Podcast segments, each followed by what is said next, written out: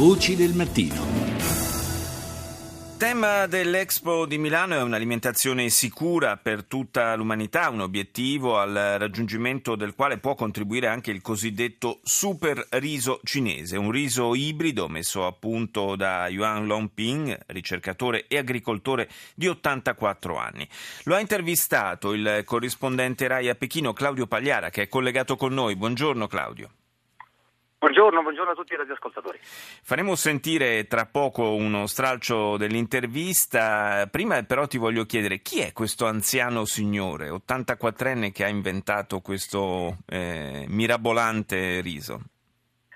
Beh, in sostanza è un ricercatore, un ricercatore, un agronomo. Eh, prima di tutto era un contadino e la sua passione eh, per questa scienza, l'agronomia, viene veramente dalla conoscenza uh, dei segreti della, delle zolle di terra avendole lavorate sin da quando era bambino. Dopo è naturalmente ha studiato e si è dedicato alla ricerca in Cina negli anni in cui la Cina eh, durante la rivoluzione culturale negli anni 60-70 ha sofferto, come sappiamo, anche per scelte politiche sbagliate, di una gravissima eh, carestia alimentare e un numero imprecisato di persone sono morte di fame. Lui ha, eh, attraverso una procedura ibrida, quindi assolutamente non genetica, non, di, non, non, parliamo di modificazione genetica, ma di incroci, ha migliorato la redditività del riso, eh, facendola schizzare di molte volte rispetto a quella precedente e grazie a questo che poi è passato nel gergo giornalistico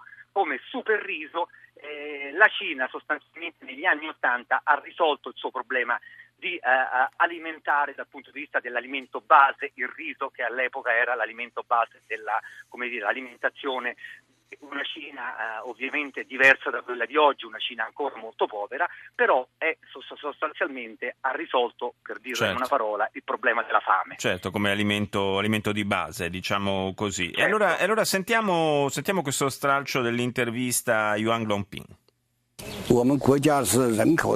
La Cina ha un miliardo e 300 milioni di abitanti. L'espansione della superficie coltivata col riso ibrido ha permesso al nostro popolo di raggiungere l'autosufficienza alimentare. Sono convinto che altri paesi possano percorrere la stessa strada. Penso all'Africa, ad esempio. Passando a coltivare riso ibrido si può vincere la fame. Basti pensare che in questi paesi la produzione per ettaro è di una massimo due tonnellate. Con il nostro riso può raggiungere facilmente facilmente le 7-8 tonnellate.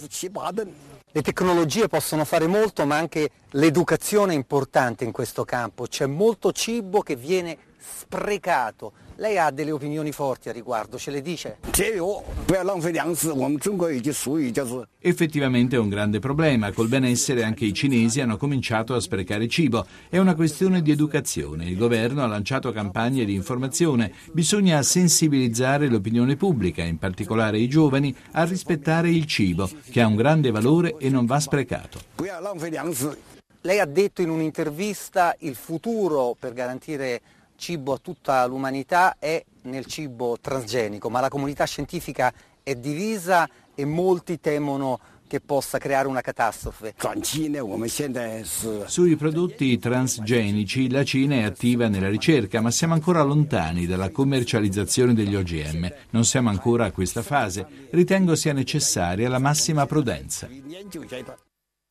Abbiamo sentito appunto questa precisazione che facevi anche tu, Claudio Pagliara, che non si tratta di un riso transgenico, è frutto di ibridazioni, insomma di, di incroci praticamente, però un riso particolarmente resistente che garantisce un'alta produttività. Potrebbe essere uno strumento ulteriore di penetrazione per l'economia cinese all'estero?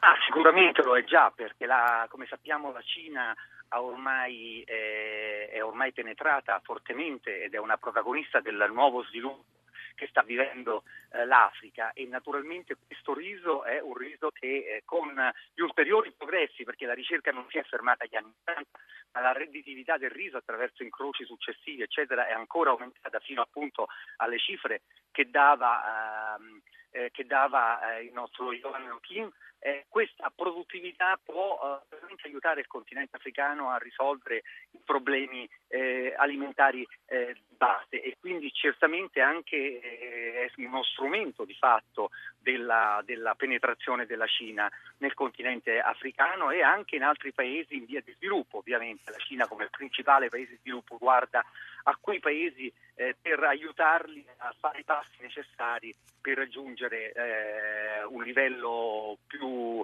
sufficiente di alimentazione. Sì. Per questo, tra l'altro, la Cina è presente, come sappiamo, all'Expo di Milano in maniera massiccia, ben tre stand, e tra cui proprio in questi giorni, eh, nonostante i suoi 84 anni, eh, Lompin si recherà a Milano eh, proprio per presentare ovviamente in questa grande platea mondiale eh, questa, queste, queste, ultime frontiere della sua ricerca.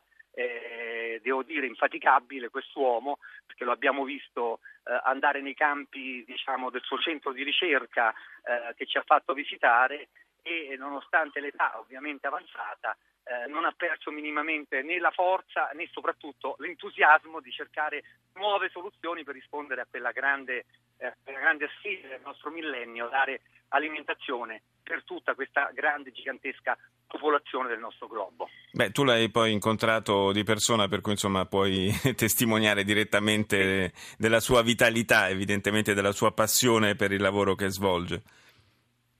Assolutamente, un uomo davvero eccezionale, qui in Cina un eroe nazionale perché nell'immaginario dei cinesi, soprattutto quelli di una certa età, ovviamente eh, lui è l'uomo che ha risolto eh, il problema numero uno che un paese può avere, cioè quello eh, della fame. E, e, grazie a questo ovviamente eh, e anche il suo, il suo, essere, come l'avete un po' sentito anche in questa intervista radiofonica, essere eh, molto, molto vero nelle sue espressioni, molto, eh, molto diretto direi, anche diciamo. Diretto proprio mh, le sue espressioni eh, denotano la sua origine contadina ed è questo calore umano che riesce a trasmettere anche a chi la sua lingua non la parla e quindi sono convinto che il pubblico dell'Expo eh, che avrà occasione di partecipare all'incontro si potrà anche come dire, eh, divertire a conoscere perso- questa persona minuta, anziana che non smette di di, di, fare delle ricerche in un settore così vitale per il futuro dell'umanità. E forse dovremmo tutti ricordarci quanto, spesso ce lo dimentichiamo, quanto importante sia l'agricoltura evidentemente per il nostro certo. pianeta e per i nostri paesi ed è anche interessante quell'aspetto insomma, del, di, come, di con quanta rapidità la, la Cina sia passata dalla carenza alimentare addirittura allo spreco. Io ringrazio Claudio Pagliara per essere stato con noi stamattina per essere stato nostro ospite. Buona giornata.